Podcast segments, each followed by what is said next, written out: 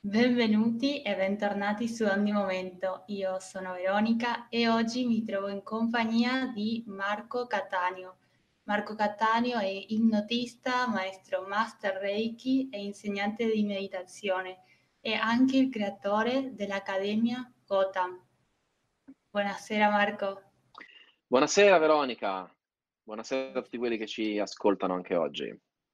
Sì, dimmi soltanto una cosa prima di iniziare. Tu sei il creatore dell'Accademia Gotham e mi sapresti dire oltre quante ore di meditazione ci sono all'interno per chi vuole darci un'occhiata?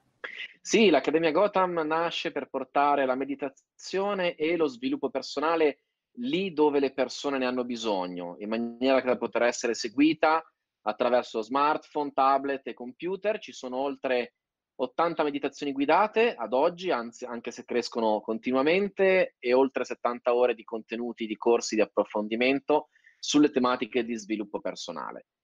E tutto questo poi è molto in relazione con quello di cui parliamo oggi, perché parlando della mente, vediamo un po' come la mente e quindi la personalità abbia un'importante relazione con tutta la parte di consapevolezza, di energia, di meditazione a cui molti si dedicano. Giusto. Allora, ehm, dico solo eh, di darci un'occhiata sotto che noi lasceremo tutti i link. E ora sì, Marco, quando vuoi ti lascio la parola per parlare sulla mente.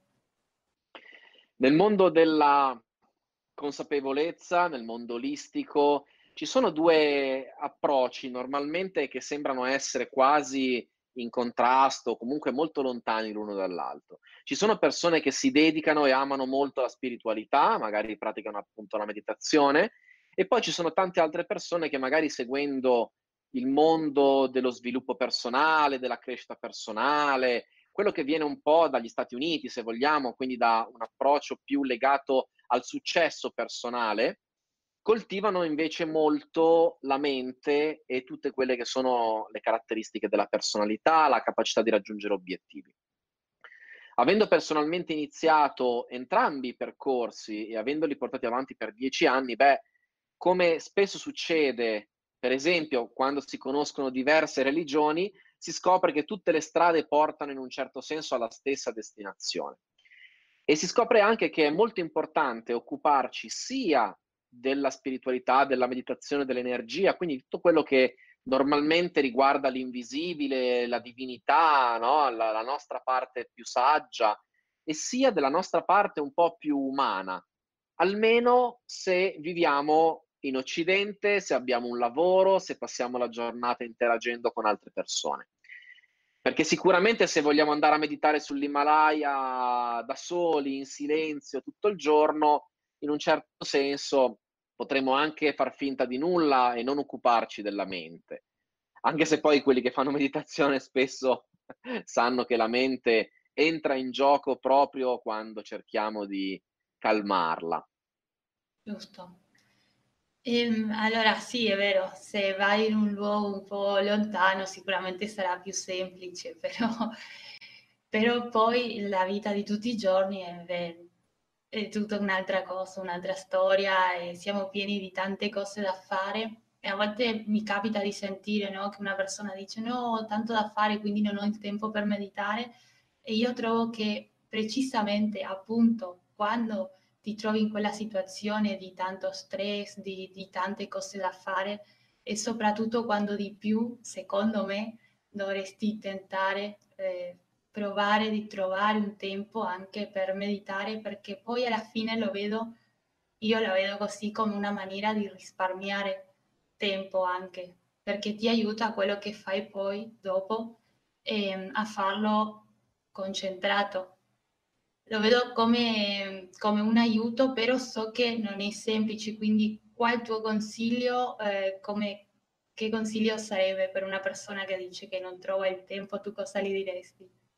Allora, penso che molto spesso il fatto di non trovare il tempo sia un po' una scusa, nel senso che tutto ciò che per noi è difficile da conquistare, da raggiungere, spesso viene messo in secondo piano, quindi ha una priorità inferiore.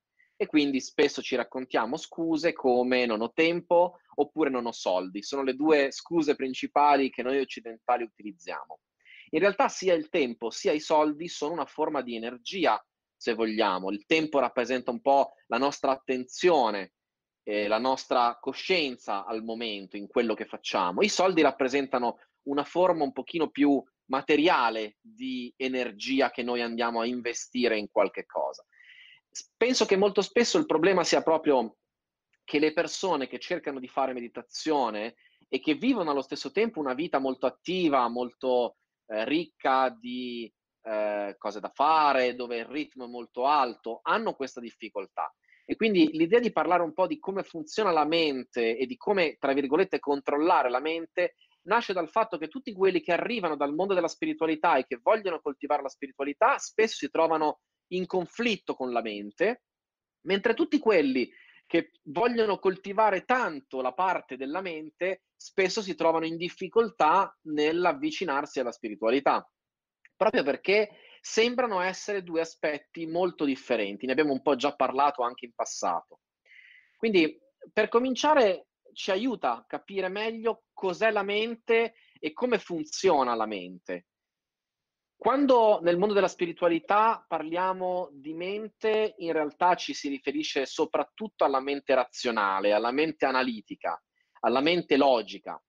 E questo non è del tutto corretto, nel senso che la mente è fatta di una parte più logica, ma anche di una parte creativa, intuitiva.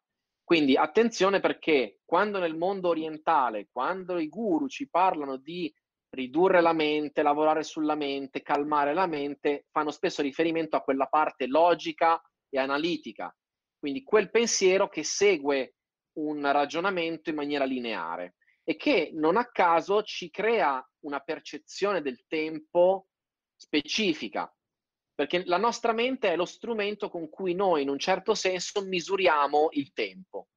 E il tempo quindi diventa un problema da gestire oppure ci manca proprio perché la nostra mente interferisce un po' con la nostra vita. Allo stesso tempo noi occidentali siamo molto attenti a tutto ciò che è mentale e facciamo molta più fatica a gestire tutto ciò che è eh, spirituale, tutto ciò che ci porta in contatto con quell'altra parte di noi, quella parte più intuitiva, più creativa.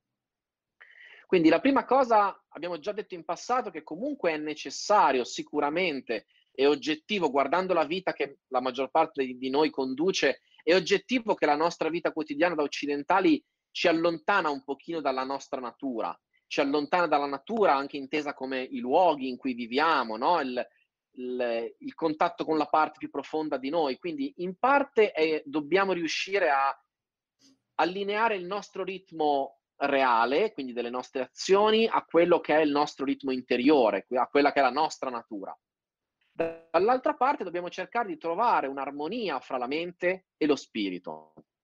E quindi quando i grandi maestri ci parlavano della mente, non volevano creare un distacco, un conflitto, ma volevano aiutarci a prestare attenzione. Spesso però in Occidente arriva questa idea per cui la mente è qualcosa di negativo. Allo stesso tempo, nella quotidianità è impossibile, totalmente impossibile, non usare la mente, perché la mente è in gioco ogni volta che dobbiamo prendere una decisione, ogni volta che dobbiamo ehm, confrontarci con un'altra persona, perché comunque abbiamo dei ruoli, abbiamo delle, una posizione per esempio sul luogo di lavoro, abbiamo persone intorno a noi che hanno nei nostri confronti una certa posizione sociale, che può essere il nostro marito, nostra moglie, ma può essere un familiare o il nostro capo, il nostro collega di lavoro. Abbiamo la necessità di utilizzare comunque tutto ciò che ci hanno insegnato i nostri genitori, tutta quella che è la nostra educazione, quindi il nostro passato, per vivere nel presente. Anche qui c'è questo equivoco per cui si pensa che sia tutto negativo, sia tutto da combattere. Allora, conoscere la mente ci aiuta a farne un alleato. Innanzitutto la mente lavora per associazione. E quindi quando noi viviamo una certa esperienza, quell'esperienza lascia un segno nella nostra memoria, quindi nel nostro archivio di esperienze. E quel segno ha una necessità di esistere, ha una ragione precisa di esistere. Non possiamo combattere quel segno. Eh, l'esempio più classico è se io prendo una matita e ho una matita in mano, per sapere come si usa questa matita, io devo avere un'esperienza precedente. Se io non avessi una mente, se io non avessi un'esperienza, se io non avessi un segno lasciato dal passato, non saprei come usare una matita, non saprei come usare un fazzoletto, non saprei come fare nulla. Non saprei come parlare con altre persone, non saprei come gestire la relazione con altre persone. Quindi, come esseri umani, abbiamo bisogno della mente, così come abbiamo bisogno della personalità, che spesso viene eh, definita come ego e anche qui viene combattuta da chi inizia il proprio percorso nel mondo spirituale. Quindi è molto importante capire che la mente lavora per associazione, che non ne possiamo assolutamente fare a meno e che allo stesso tempo tutte le associazioni tra pensieri, situazioni, luoghi, persone ed emozioni che vengono appunto dalla mente ci condizionano, cioè creano i nostri comportamenti, le nostre decisioni e ci influenzano in ogni cosa. Quindi da una parte la mente è necessaria e non ne possiamo fare a meno. Dall'altra parte non è l'unica parte di noi che esiste e quindi dobbiamo imparare a trovare un equilibrio fra la mente e altre parti di noi, come lo spirito, come il cuore. Questi sono termini che vengono normalmente utilizzati no? quando si parla di qualcosa che è diverso dalla mente e dobbiamo trovare un equilibrio di queste parti. Questo è il vero significato di controllare la mente. Eh, pensateci, se devo controllare la mente, chi è che controlla la mente? Cioè chi è che può controllare la mente? Qualcosa che è diverso dalla mente in un certo senso. E quindi se parliamo di consapevolezza, di coscienza, di spirito, di cuore, il punto è trovare un equilibrio fra la mente e le altre parti. In questo modo noi occidentali possiamo veramente ridurre la, il governo della nostra mente nella vita, quindi evitare che la mente sia l'unico modo in cui scegliamo e ci relazioniamo alle altre persone, e possiamo allora trovare una vera armonia interiore fra le parti. Sarebbe ideale, sì, però mm, guarda, ti stavo ascoltando e c'è una cosa che volevo chiederti quando hai detto che la mente funziona per associazione, giusto? Sì. Quindi questo vuol dire che quando io andrò a fare qualcosa, sicuramente eh, il mio comportamento, atteggiamento eh, sarà basato sulle mie esperienze precedenti, giusto? Sì. Quindi se voglio andare a modificare qualcosa, però non ho un'esperienza precedente sul nuovo atteggiamento che voglio avere o una nuova esperienza, addirittura magari, forse addirittura diversa dalle esperienze che ho avuto, come posso trasformare la mente in una alleata e non in una nemica, per così dire? Allora, il primo passo è avere consapevolezza di come funziona dall'interno, quindi riuscire a osservare il comportamento della nostra mente. Quindi riuscire per esempio a vedere che ogni volta che osservo o ascolto oppure entro in contatto con qualche cosa che è intorno a me, c'è una reazione che la mia mente mi propone. E questa reazione è una sensazione nel corpo. Anche da un punto di vista fisico, da un punto di vista del funzionamento del nostro cervello del nostro sistema mente-corpo, ogni volta che i miei occhi vedono qualcosa di conosciuto o di simile a qualcosa che io ho già visto, questa immagine, questo segnale viene messo in associazione e genera attraverso i neurotrasmettitori e gli ormoni una reazione fisica nel corpo. Questa reazione a volte la chiamiamo emozione perché ha un nome preciso, quindi magari paura, gioia, oppure tristezza, ansia, oppure è semplicemente una sensazione che noi non sentiamo in maniera così distinta e magari non gli diamo un nome preciso, però quella sensazione esiste. E quindi il meccanismo che guida la mente è comunque quello di prendere informazioni attraverso i sensi, per associazione, quindi per memoria, attivare una risposta e questa risposta genera un movimento. Emozione, da emoveo, in latino vuol dire muovere da, quindi l'emozione o sensazione più in generale ha proprio lo scopo di farci muovere. Così come fa un animale, quindi l'animale vede un pericolo immediatamente in una frazione di secondo, parliamo di millesimi di secondo, reagisce a quello stimolo visivo o sonoro oppure tattile che arriva dal mondo esterno. Quindi da una parte la nostra mente, che sia la mente cosciente o non cosciente, è la stessa cosa, nel senso comunque sia c'è una reazione molto veloce che crea un movimento. Dall'altra parte c'è una forma più evoluta di consapevolezza e di coscienza, che è quella che riguarda la parte più recente del nostro cervello, quindi ciò che ci rende anche diversi dagli animali, che ci permette di controllare, cioè ci permette di renderci conto di una certa reazione e poi interferire con quella reazione, quindi andare a correggere quella reazione. Da una parte è vero, l'abbiamo già detto, che la mente animale, quindi la mente reattiva, è molto molto veloce, nell'ordine di millesimi di secondo. La mente razionale invece è più lenta, però ci permette di fare due cose. Modificare la reazione che già è iniziata su un piano emotivo e poi la seconda cosa che ci permette di fare è proprio renderci conto della reazione. Perché nel momento in cui la nostra consapevolezza riesce a vedere la mente, riesce a vedere una reazione, noi abbiamo il potere di usare la nostra mente per cambiare se stessa. Una cosa molto semplice, se io visualizzo consapevolmente un certo, una certa reazione, io dico alla mia mente, insegno alla mia mente come rispondere in maniera differente. Quindi, se per esempio ho paura dei cani, dico, faccio un esempio qualunque, il mio sistema eh, animale, la mia parte animale, quando vede un cane, immediatamente mi porta a reagire con paura e quindi mh, mm, il mio corpo si tira indietro, la mia energia cambia, la mia emozione o le mie sensazioni cercano di combattere quel potenziale pericolo perché io ho imparato mio, nel mio passato che un cane è un potenziale pericolo per me. Quindi quell'istinto è molto veloce, però la mia consapevolezza ha la possibilità di rendermi conto, prima di tutto, che cosa sto facendo. E quindi l'auto-osservazione, la coscienza di sé, ci permette proprio di vedere che c'è una reazione del corpo, che c'è una sensazione che nasce dentro e che quindi in qualche modo sto scappando da qualche pericolo. Questo è molto importante perché molto spesso non siamo consapevoli di avere una reazione non siamo consapevoli di avere esperienze nel passato che ci creano questa reazione di paura, di pericolo, di ansia.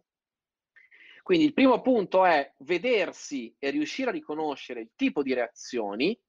Il secondo punto è usare la consapevolezza per programmare la mente. Quindi riuscire a usare la mente, quella parte diciamo più, ehm, come dire, usare la nostra attenzione, la nostra consapevolezza per controllare, gestire le reazioni e riprogrammare le reazioni della mente, ehm, della mente reattiva, quindi di quella parte più animale.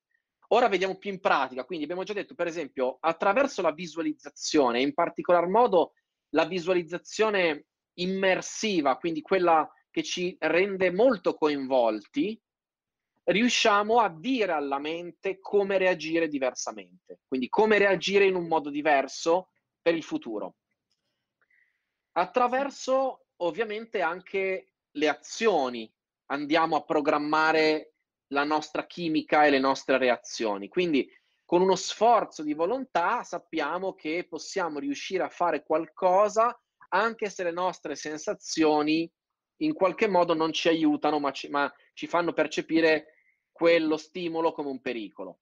Questo però è molto difficile perché la volontà richiede veramente un grande sforzo, quindi una grande energia per riuscire a combattere la chimica del, del, del, corpo e del cervello che ci dicono scappa, scappa, scappa. Quindi c'è questo, questo lavoro che dobbiamo fare. Il terzo punto importante, come abbiamo già detto all'inizio, è trovare una vita che abbia un ritmo che ci permetta di non essere totalmente schiavi della nostra vita, ma anche di essere in qualche modo alla guida delle nostre reazioni. Tutto il mondo della crescita personale, tutto il mondo, eh, per esempio, della programmazione neurolinguistica, tutto il mondo della psicologia cognitivo-comportamentale, ci aiuta a conoscerci, ma anche proprio a programmare con delle tecniche molto specifiche le nostre reazioni. Bene. Ehm, allora, volevo farti una domanda perché una piccola cosa che forse eh, non lo so o non ho capito bene. Ehm, mi sembra molto interessante quello di, attraverso una visualizzazione, dire al nostro cervello come vogliamo o alla nostra mente come vogliamo reagire. E la mia domanda sarebbe, quando si fa questa eh, visualizzazione, stiamo dicendo alla nostra mente come reagire o quello che stiamo facendo è fare credere alla mente che ehm, il nostro modo di reagire è un altro? In realtà è la stessa cosa, perché quando noi creiamo un programma inconscio, quando noi programmiamo la nostra mente, sia che questo accada in maniera consapevole, sia che questo sia la conseguenza di un evento passato, la nostra mente crede nel senso che acquisisce questo programma e lo utilizza per funzionare. Quindi in realtà è la stessa cosa. Eh, ti faccio un esempio pratico. Quando ero bambino ho incontrato un cane per la prima volta o una delle prime volte. Questo cane mi ha abbaiato, io ero un bambino piccolo, quindi mi ha fatto paura. In quel momento si crea un'associazione fra la figura del cane, l'immagine del cane, la presenza dell'animale e la mia paura suscitata in questo caso dal fatto che il cane magari era molto grande o che ha abbaiato. Però da quel momento la mia mente ha registrato questa associazione e gli ha dato un significato. Quindi il significato è cane uguale pericolo.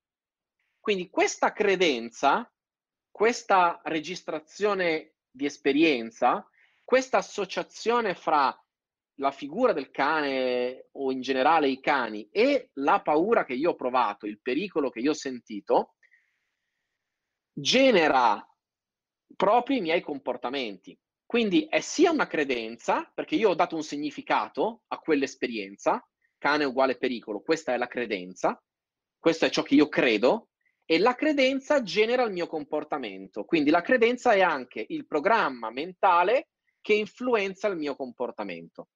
E quindi è la stessa cosa.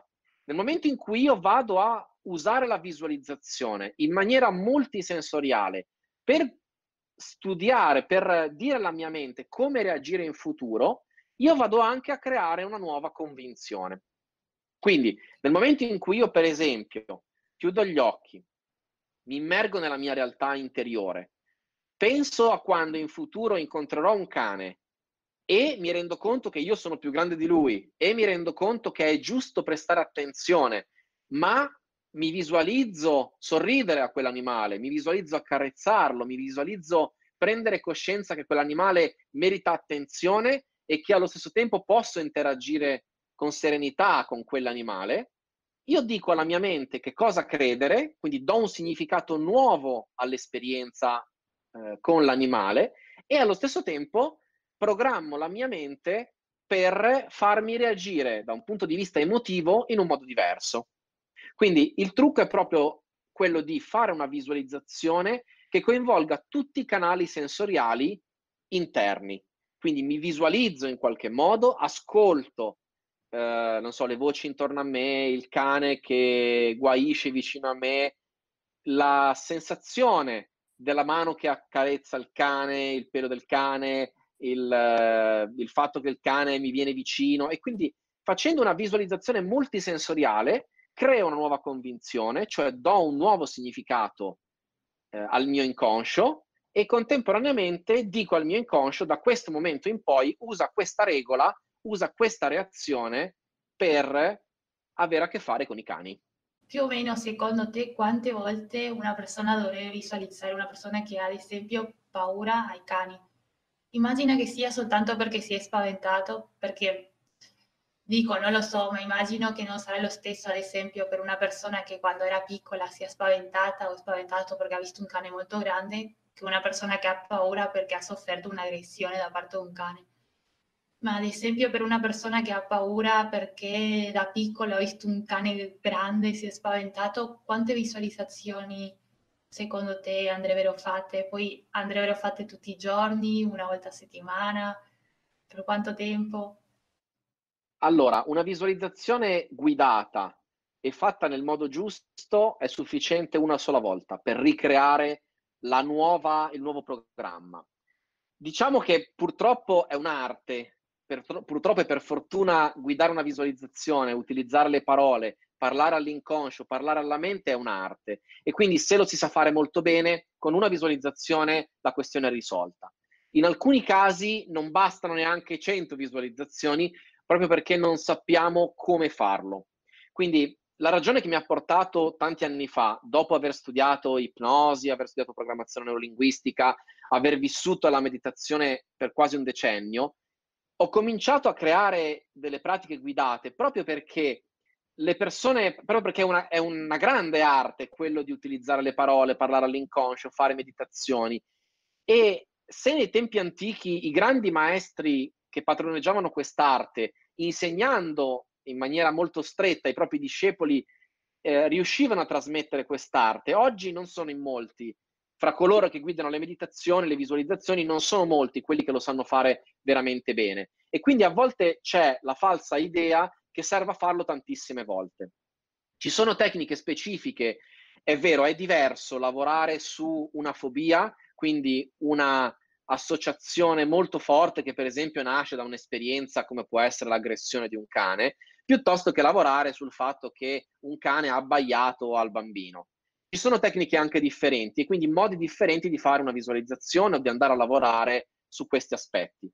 Però in entrambi i casi è possibile con una sola, con una sola visualizzazione, con una sola pratica guidata, riscrivere la reazione che la persona avrà. Ci sono però modi diversi di farlo e quindi bisogna sapere esattamente come farlo. Quando si va a lavorare per il potenziamento del, delle proprie facoltà, della propria capacità di, rea- di reazione, se lo si fa nel modo giusto è sufficiente una visualizzazione. Infatti, in molti casi, attraverso gli strumenti, per esempio, della, della programmazione neurolinguistica, che sono, riguardano tutto quel filone di crescita e sviluppo personale, si fa un lavoro e la persona subito dopo sperimenta un'esperienza differente. In altri casi, quando gli strumenti non sono così precisi o quando l'approccio non è così preciso, eh, non bastano dieci anni di psicanalisi. Quindi diciamo che questa è un po' una distinzione importante. Per esempio, quando tenevo regolarmente, ora non lo faccio più, corsi dal vivo di 8-10 giorni per insegnare l'ipnosi, mi capitava di avere tanti psicoterapeuti ehm, o psichiatri che venivano ad imparare come utilizzare certi strumenti perché quegli strumenti erano molto molto efficaci. Devo ammettere che purtroppo mi ha anche colpito quando una volta durante un corso uno di questi terapeuti mi disse, dopo aver sperimentato la tecnica di, che si usa per le fobie, mi disse, ma se io in 15 minuti riesco a risolvere una fobia come ho sperimentato, come faccio a farmi pagare dai miei clienti, che di solito vengono da me per 5-10 anni? E questo purtroppo è un problema, diciamo così. Immagino. sì, ti chiedevo, guarda, il mio, il mio pensiero è che logicamente quando una persona ha sofferto, un, stiamo parlando ad esempio di un'aggressione da parte di un animale o da quello che sia, logicamente il mio consiglio sarebbe di rivolgersi a un professionale. E la mia domanda era se c'era magari anche sulla tua accademia Gotham, per chi in realtà non è che ha proprio bisogno di modificare qualcosa, però sì, se, se ha la possibilità di modificare qualcosina che non è che gli dia tanto fastidio. Quindi per queste persone che vogliono, eh, hanno la possibilità di magari seguire eh, attraverso l'Accademia Gotham, eh, ci sono queste visualizzazioni? Sì, assolutamente sì. Io non sono uno psicoterapeuta, quindi eh, assolutamente se si ha un problema patologico è necessario rivolgersi a uno psicoterapeuta. Eh, io mi occupo magari di lavorare con lo psicoterapeuta per insegnargli certe tecniche o, ma, o a volte facciamo dei lavori insieme per andare a, eh, diciamo, a ottimizzare l'uso di certe tecniche. Però nella vita quotidiana ci sono moltissime situazioni dove la nostra mente ci limita, non in maniera patologica. Pensiamo all'ansia. Alcune persone hanno un'ansia talmente forte che non possono vivere, che non riescono a vivere in armonia. Ma tutti noi abbiamo delle forme più o meno presenti di ansia, di preoccupazione o altro. E la consapevolezza riguarda proprio la conoscenza di noi e il lavoro su queste forme di emozione. Quindi ci sono molte tecniche guidate all'interno dell'Accademia che per esempio ci aiutano a lavorare sul sonno, quindi sulla qualità del sonno, ci aiutano a lavorare sulle emozioni che proviamo durante la giornata, ci aiutano quindi a scegliere come vivere la nostra giornata, impostare la nostra mente, imparare quindi a gestire la nostra mente per farci provare le emozioni che noi vogliamo, per farci percepire la parte più utile di ciò che succede, per farci avere più consapevolezza di alcune situazioni. Quindi alcune di quelle che io chiamo meditazioni guidate o visualizzazioni guidate sono a tutti gli effetti delle induzioni che possiamo fare in autonomia, quindi è una forma di autoipnosi o di meditazione guidata che possiamo utilizzare per migliorare il modo in cui reagiamo nella nostra quotidianità. Per esempio, c'è una pratica che ci aiuta a esprimerci in maniera più autentica. Questa è una di quelle cose che spesso si dice, dobbiamo imparare ad essere più autentici, dobbiamo imparare ad essere più spontanei, dobbiamo imparare a dire quello di cui abbiamo bisogno, chiedere agli altri, però è qualcosa che è molto influenzato dal nostro passato e quindi non è così banale farlo quando dentro di noi ci sono delle forze molto potenti che sono chimica, che sono eh, energie che il nostro cervello mette in movimento e che vengono dal passato, che sono comunque controllate da esperienze passate. Per cui, per esempio, ci sono delle induzioni che ci aiutano a programmarci per esprimere noi stessi e quindi per riuscire a trovare i nostri spazi, per riuscire a conquistare i nostri spazi nel lavoro, così come nella vita privata, per riuscire a relazionarci meglio alle altre persone.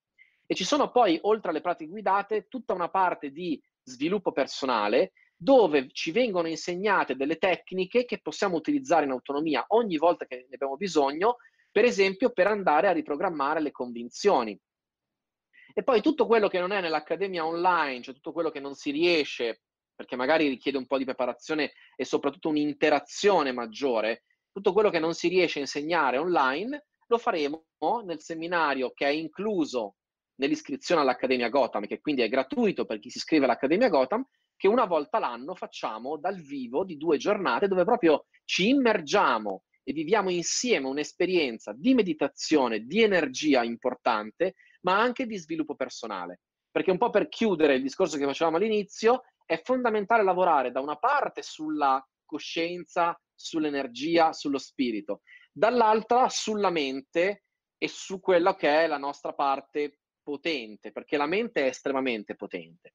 E quindi se ci vogliamo accontentare da una parte di eh, chiuderci a fare meditazione quelli dieci minuti al giorno e poi dopo andarla fuori e reagire come degli animali, tra virgolette, a tutto quello che ci succede, beh, va bene, eh, siamo liberi di farlo. Se vogliamo fare un percorso di evoluzione integrale, cioè qualcosa che va a coltivare sia lo spirito che la materia, sia lo spirito che la mente, sia le relazioni là fuori che il mondo là dentro, allora beh, possiamo farlo appunto con un percorso che si occupi di tutto quello che è l'essere umano. Questa è un po' la mia, un percorso integrale che ci aiuti proprio a fare, a conoscerci da tutti i punti di vista e a integrare le parti, non a combatterle. Giusto. Bene, io ti ringrazio tantissimo Marco, ringrazio anche voi che ci avete accompagnato fin qui e come ben sapete eh, potete trovare tutti i link personali di Marco Catania nella descrizione di questo video o questo audio, dipende se ci seguite su YouTube o sui podcast. Bene, grazie di cuore Marco. Grazie a te Veronica e grazie a tutti quelli che ci hanno ascoltato fino a qui. Alla prossima. Alla prossima, ciao.